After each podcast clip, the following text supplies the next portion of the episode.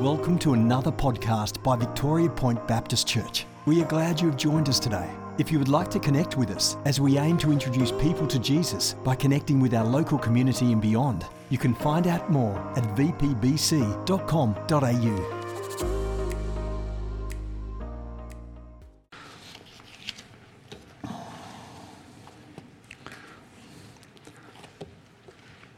So today we're talking about love, and it's as soon as I say that, I'm like, uh, most of you, probably myself included, start tuning off, uh, tuning out. Is like a, love is is one of the most used if not overused ideas or concepts inside Christianity, inside our world, and in a larger extent. So it's a concept that we, we can often hear and not really hear. We can, we can be seen but not really see what's going on. And so I'm going to try and unpack love in a different way to help us understand what God uh, has for us as His community.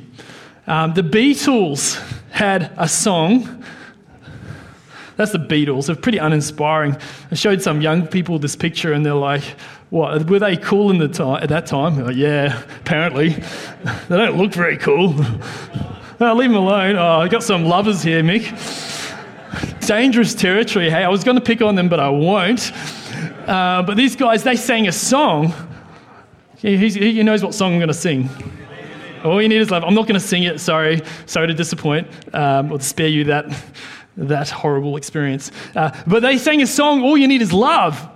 And uh, it's something that we hear in our society a lot. That, you know, love is kind of the answer. You know, love is this kind of what is this thing of love? It's, if this is all we need, then that's great. Uh, and we, we know that, that God is love, right? So 1 John 4 8, uh, this is claim that God is love. And so this is connection between God and love. How does that work? You know, like if all you need is love and God is love and God is everywhere, and then shouldn't love be everywhere? We don't see love everywhere, do we? Or maybe, maybe not in my neighborhood. Maybe your neighborhood's awesome and you've got love in every street corner. Everyone, neighbors are giving each other flowers every morning and kissing them well, uh, well wishes. That is not my experience. So if if you have that community, let me know. I'm moving next door. Uh, but we, we don't see love operating in that capacity, do we? Uh, we see a very distorted, distant love. And it's this kind of idea that, that the source of love is God. And I want to unpack this because it's really, really important we understand that we see in our society a remnant, or like a faint, distant echo of what God's character is, of who God is. So we see that in a whole heap of experiences. We see that in creativity. We see creativity in our world around us. We see there's an image of God that is reflecting through society in a distant, faint memory of God the Creator. He's a creator God who's creative, and we see creative expression in humanity. It's the same as love. We see a distant, broken, echoing love. It's misconstrued, it's dis- disjointed, it's, it's hard to, to actually grasp what the original source is by looking at our society today. But everyone acknowledges that there's love in our society. It's something that, you know, scientists would try and biologically uh, understand from a physiological perspective. But what is love? You know, it's really, really hard to define because we're not defining it at the source, and the source is God. And so that's a really good perspective for us as church to know that we have relationship with the author of love that the source of love we have. And so, in, in some sense, Christians have an exclusive claim on love. Now, that's probably going to rattle some feathers, and, but if you think about it, is, is that their love exists outside of Christianity, but it's a faint, distant memory of the relationship that humanity once had with God. So, love does exist in some disjointed form. But as Christians, we have this incredible capacity to experience the fullness, the richness of a God who loves us profoundly and deeply. He is the source of love because He is love. Now, it's not saying that God is limited to love. That's not, that verse in 1 John is not saying that God is, def, is constricted or, def, or restricted by this concept of love. But at its source, God is the source of love. And that's what we need to understand that God is not just love. It's not like this free speech, free love movement. It's just like, oh, love everywhere, or God's everywhere. It's kind of Mother Earth. It's kind of like this universalism. No, uh, that there is a love there, but the source of love is in God. And we, we got that. We got that, church? A few nods there? Yes. All right, good. I know that's Sunday school, but it's important that we start at this place because it's really, really important to understand this message. Um, so we see God's love is eternal, unconditional, and unrestricted. And we see that in these verses. And I'm going to read verse first. There we go. The clicker's working. Winning. Uh, the first four verses because uh, they are awesome and they unpack this for us. Uh, verse 31 What then shall we say in response to this? Well, if you don't know what he's talking about, I'll give you a heads up. He's talking about the last three chapters. Paul is talking about mankind's struggle with sin. So Romans 5 to 8, uh, 5 to 7, uh, got, he's talking a lot about humanity's struggle at under, understanding the wrestle with sin. And so, this is the context that Paul's speaking from. Uh, the, the, the, church in Rome was struggling with this idea of sin and what it looks like and how they navigate life. And so, he's saying, What then should we say in response to this? If God is for us, who can be against us? Because the sin was defining and the sin was, was condemning them. And so their theology was a little disjointed. So Paul's like, I want to take you back to the basics. And I think it's important for us to go back to the basics as a church uh, is a, I'll just put pause there because Romans is a great book. Um, I'm just going to do my little my sales pitch now. Romans is a fantastic book. Romans is my favorite book, and I want it to be your favorite book too. Now, why? Because Romans is the most comprehensive, complete gospel picture we have. It, it, tackles nearly every issue that comes up in life, and it, it's such a rich text. So I'd love you to take Romans in under your wing. If you want a short form of Romans, something that's a condensed version, hit Galatians. It's like a reading Romans um, on double time speed. It's uh, great. So anyway, that's my plug for Romans. Romans is amazing. All right. Sorry, I just had to go there. He who did not spare his own son, but gave him up for us all how will he not also, along with him, graciously give all things? Uh, who will bring any charge against those whom God has chosen? It is God who justifies. Who is he that condemns?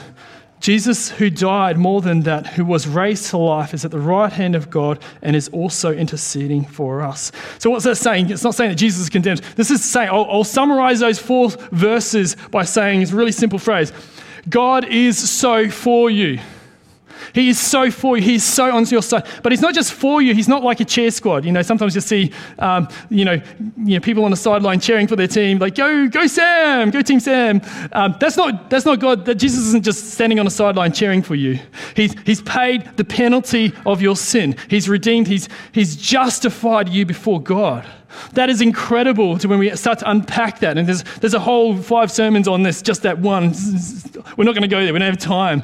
But it's such a beautiful idea for us to understand that Jesus has rescued, redeemed, restored us. And I know this is foundational, but it's significant that Jesus has justified us. He's not just our cheer squad on the side, He provided the way for us to be in right relationship with God, which is what righteousness is. He justified us. He's the ultimate gift. All right, excellent. We got that? Sweet. We're going to move on to verse 35. This is where we're going to focus on today. Uh, who shall separate us from the love of Christ? Shall trouble or hardship or persecution or famine or nakedness or danger or sword? As you read through those lists, I, I can't really picture how the scenario would look of someone being separated from Christ's love by nakedness. And my mind goes, I'm a visual guy. I'm like, I don't understand that. But I, it's not meant to be pulled down with a t- fine tooth comb and understood in, in, a microscopic way. This is Paul, the Apostle Paul, using incredibly rich, deep, profound language to explain a point. And so we, we're, not, we're not trying to unpack spiritual warfare. We're not trying to unpack the different theologies in this. What we are looking at is, is God's love. All right. What can separate us? Neither uh, trouble, hardship, persecution, famine, nakedness, danger, or sword, as it is written. And he quotes here, he says, For your sake we face death all day long. We are considered as sheep to be slaughtered. And then he goes on, verse 37, and this is great. He says, No, in all these things we are more than conquerors through him who loved us. More than conquerors. It's just beautiful words. And I pray that resonates in your heart as we understand that we're not just meant to survive. Like sometimes in, in church, we're like, oh, I'm just going to scrape through to heaven. I'm just going to make it to the heaven's gates and hopefully I'll get let in. There's that concept that sometimes we have. But, but God is, he, he gave us His Spirit so we could thrive here and thrive in every sense here on earth. More than conquerors, we're more than overcoming sin that so easily entangles us. For I am convinced that neither death nor life, neither angels nor demons, neither the present nor the future, nor any powers, neither height nor depth, nor anything else in all creation will be able to separate us from the love of God that is in Christ Jesus. Now, the, the, imagery he uses, he's like trying to pull out dimensions and he's like trying to envisage all the things and, and, understand how big God's love is, how rich and how deep and how intense it is. He's struggling for words. Now, some of us struggle with that song, um, Reckless Love that we sung because it's that idea of reckless. It's, it's, a hard word. But take a step back. The author's trying to say here in that song, he's trying to say, hey, God's love is so hard to understand from our perspective, it doesn't really make a whole lot of sense. I struggle finding words. I, I really do. Um, I, I, know all, um, the authors who write songs struggle finding words. Uh, theologians struggle finding words. Finding the right words is really, really hard. I, and I think Paul here is struggling to find words to encapsulate and to convey how incredible our God is. You know, language is so limited. Trying to convey the depths of God's understanding, the depths of who God is. He's incomprehensible. We can't understand him, we can't define him. I wouldn't want to be able to define a God because any God that you can define isn't really a God. It's something that I can understand that's not worth worshipping. But God is, is so much bigger than our capacity to understand. So I'm going to um, give you a picture of what I think Paul's actually trying to say here in contemporary terms. Now, this wasn't invented back then, right? So if Paul was here today, I think he would use a microwave. Now, I think he is the best picture of, of that I can use my limited language to explain God's love is a microwave. You're like, that is so random, Sam. Your, your brain is really weird. I agree with that. But uh, the microwave, you're like, why, why microwave? Um, microwaves are the greatest equipment in a kitchen. Amen? That's the only piece I know how to use, okay? So uh, my, my kitchen culinary cooking abilities is limited to what goes into this box.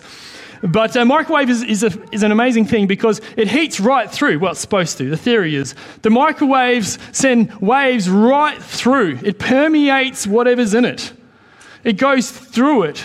And so what we're saying here is, is, uh, you know, Paul's saying, like, God's love is, is, is everywhere. It's accessible by anyone. It's, no one can, can separate us from it. It cannot, it's undefinable. It's unrestricted. It's like a microwave. It just it goes everywhere. And if you you know if you, I, I read somewhere that someone once tried to dry their cat in a microwave. Don't do that because um, the microwave goes everywhere. Uh, God's love. Sorry, I went there. I was like, how did I go there? Uh, but God's love is everywhere. It heats up everything. It's engaged in everything. And then you're like, okay, so then we start asking some really good questions. I hope you're starting to ask some really good questions in your life. If God's love is everywhere, how does evil exist today? Why do bad things happen today if God's love is everywhere? Has anyone got an answer? You want to take over the sermon? Go for it. It's a really big question, but we're, saying that God is all powerful, God is all knowing, and God is all loving, and His love is every, permeates everything, and yet we don't see God's love in action in everyone's lives. Why?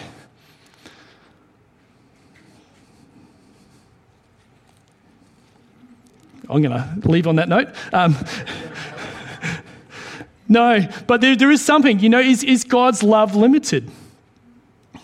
Interesting question. Is God's love, here's a question that'll get your noodle thinking. Is God's love enough for me to be saved? And you're like, well, Sam, I feel like you're about to start a heresy. I feel like the answer should be yes, but you wouldn't have asked it if it was a yes, so it must be a no. Maybe you're one of them who's sort of trying to think ahead of me. Uh, is God's love enough to, for me to be saved? Is, if God's love was enough on its own to be saved, all of humanity would be saved. Judas, who betrayed him, would be saved.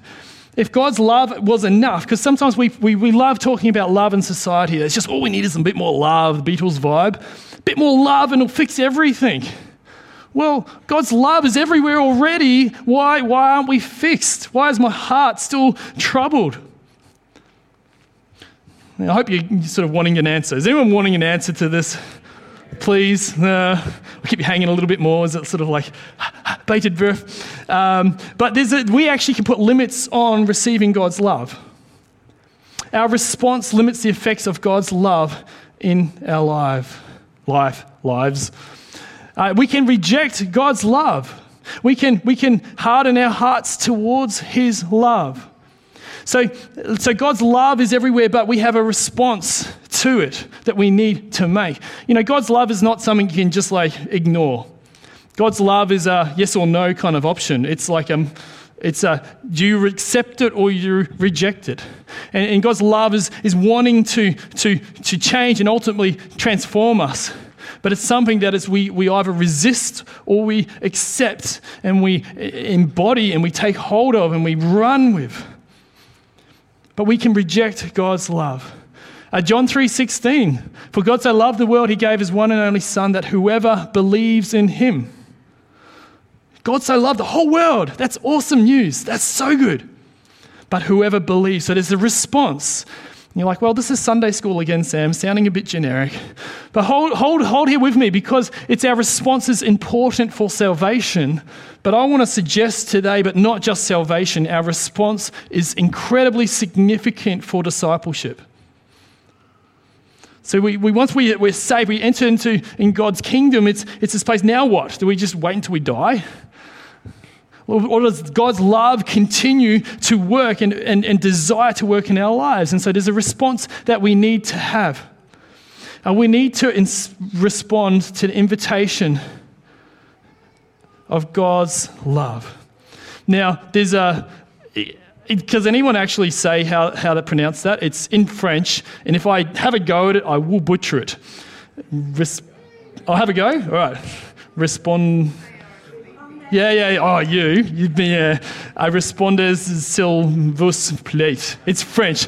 How bad was that out of 10? That's pretty bad. Like, the bar's pretty low for, for um, translations from in my household, or actually, um, but respondez vous plate or RSVP. So um, there's a response that's required, and I want to suggest today that the response that God wants from us, from His love, is not an RSVP.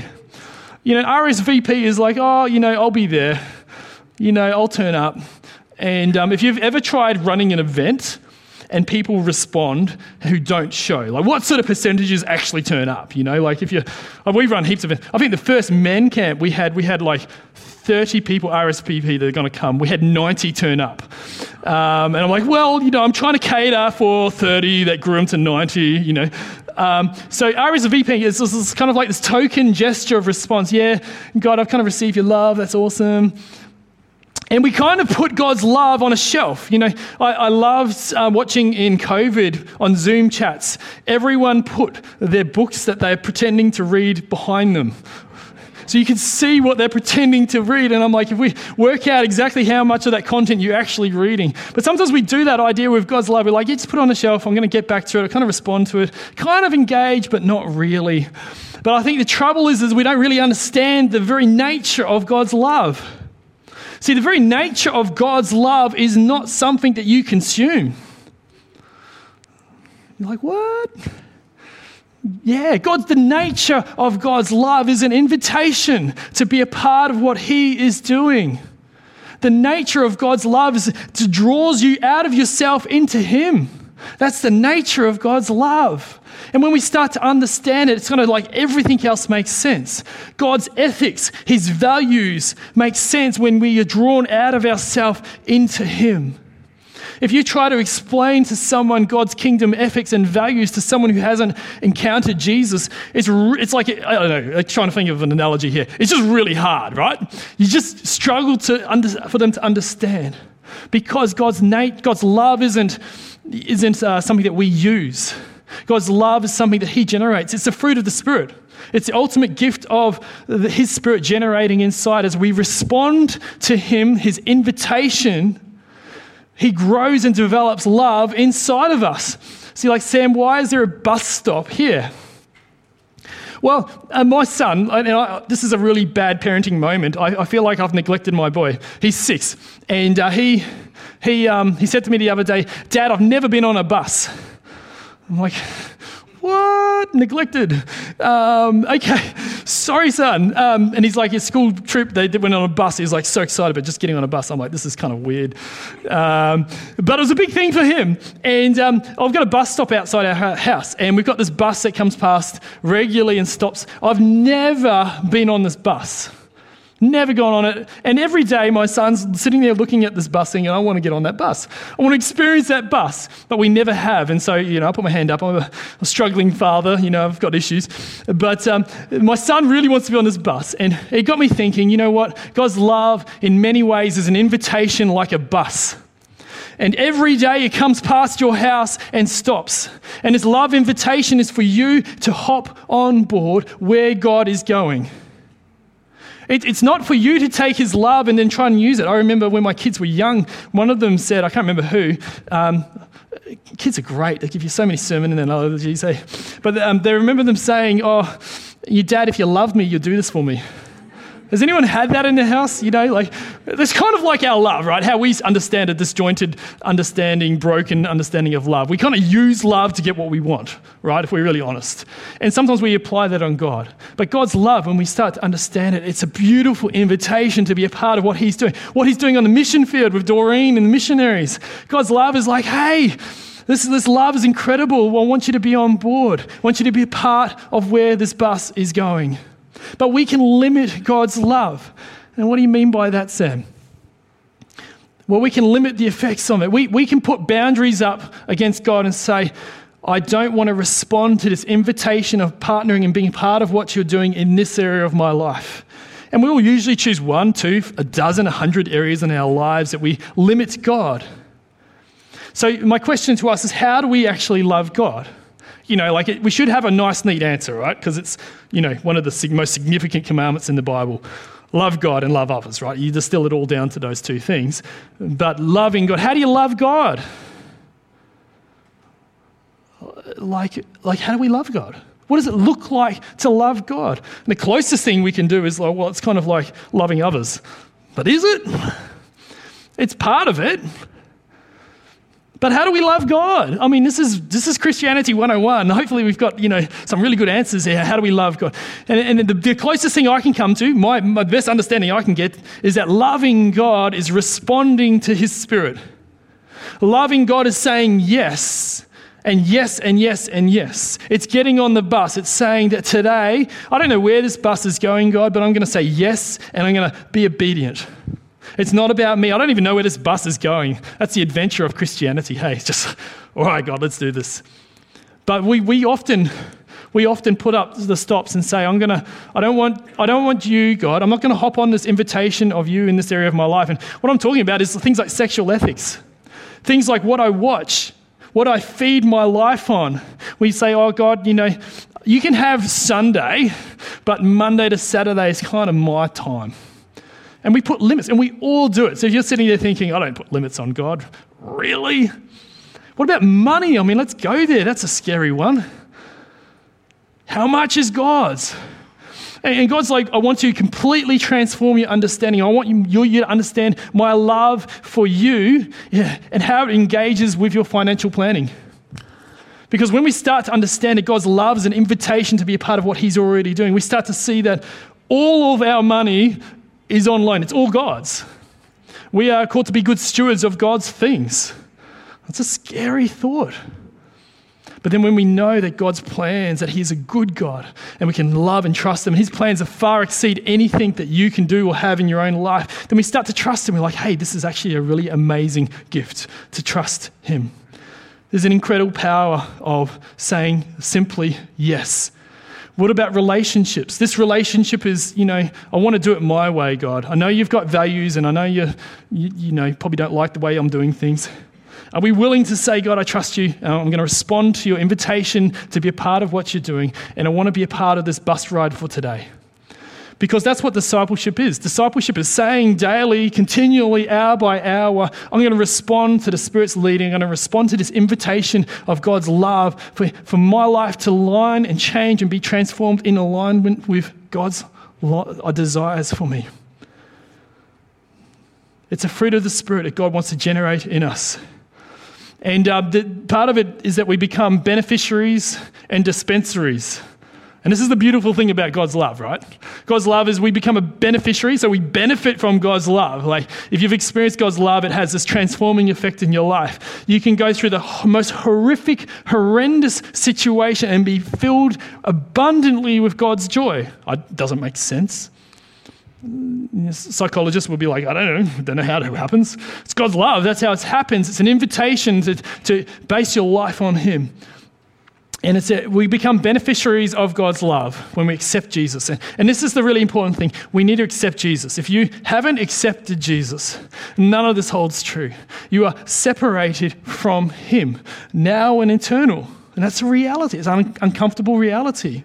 But if you have accepted Him, you have this confidence. But then you have this bus ride of discipleship that we can hop on. God's love is eternal, and He wants to take us on a bus ride, continually developing us day by day.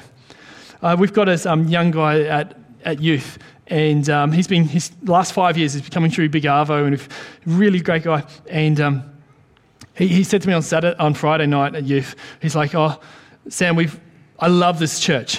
I'm like, "Oh, okay." Um, this guy has, hasn't got a faith that I know of or any connections um, or made any expressions of interest, but he's like, I love this church. In fact, I've been telling my friends at school that they need to come to this church. And I'm like, isn't God amazing? You know, we've got someone who, who, who he's obviously seeing God's community, he's seeing love, he's experiencing love from closer to the source. And ultimately, we love this guy to, to find and discover a personal, personal relationship an intimate relationship with God, the source of love, that he would experience it firsthand. But he's getting it secondhand and he's loving it.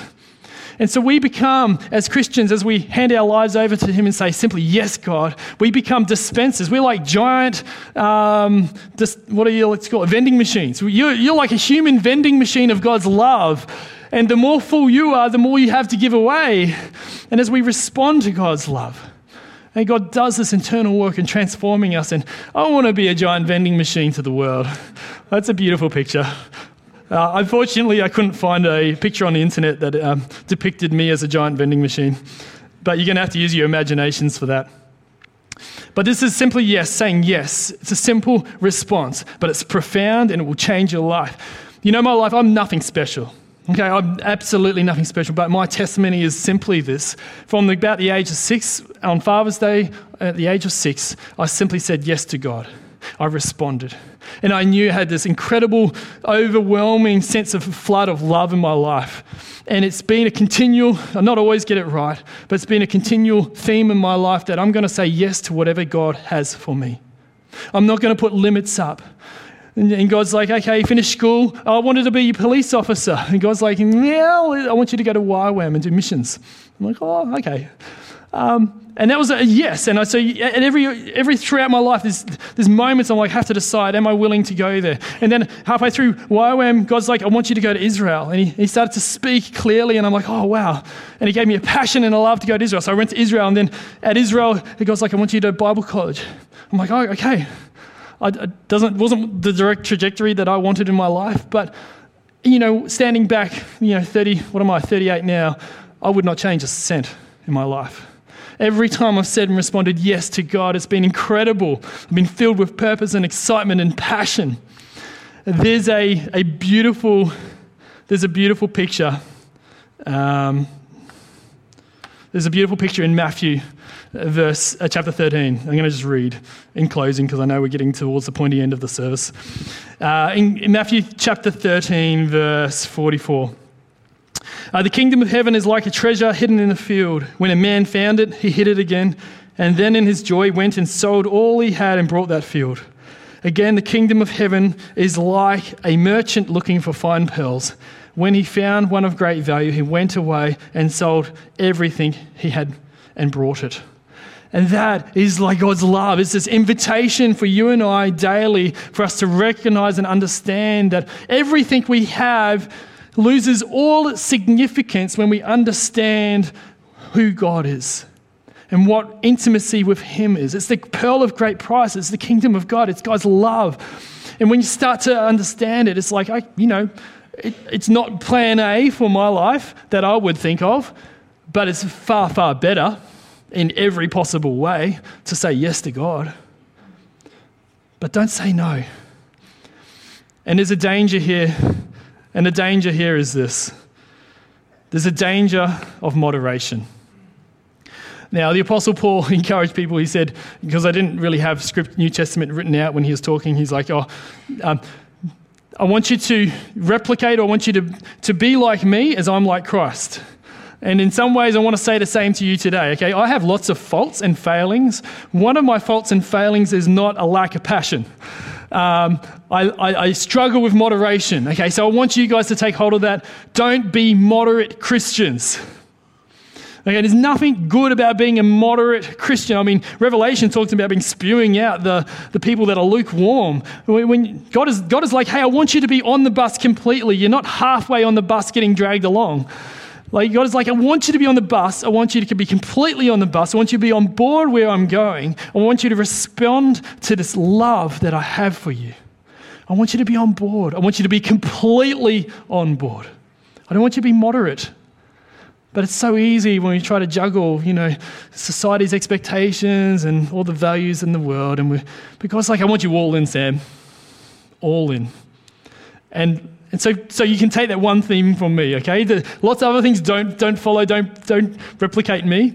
But this one thing, be all in I guarantee it's the bestest life. It is. It's not just Pauline saying that. It's, it's a beautiful way of living, responding, and simply saying yes to God's love. Because it'll take you on an adventure. We're not called to be ordinary or boring. Awesome. I'm going to pray because, yeah, hope that sort of sticks. Heavenly Father, Lord, thank you for your eternal love, your love that un, is unending, your love that encompasses. Lord, thank you that your love is like a microwave that permeates everything, uh, Lord, and seeks to redeem our world, restore our world. Uh, Lord, would we be beneficiaries and also dispensers of your love to this world? Lord, would we love you by saying yes today? Lord, would we love you by actually removing the limits that we put on, on our response to you? Lord, will we be wholehearted in our response to you, spending time with you, discovering the joy, you know,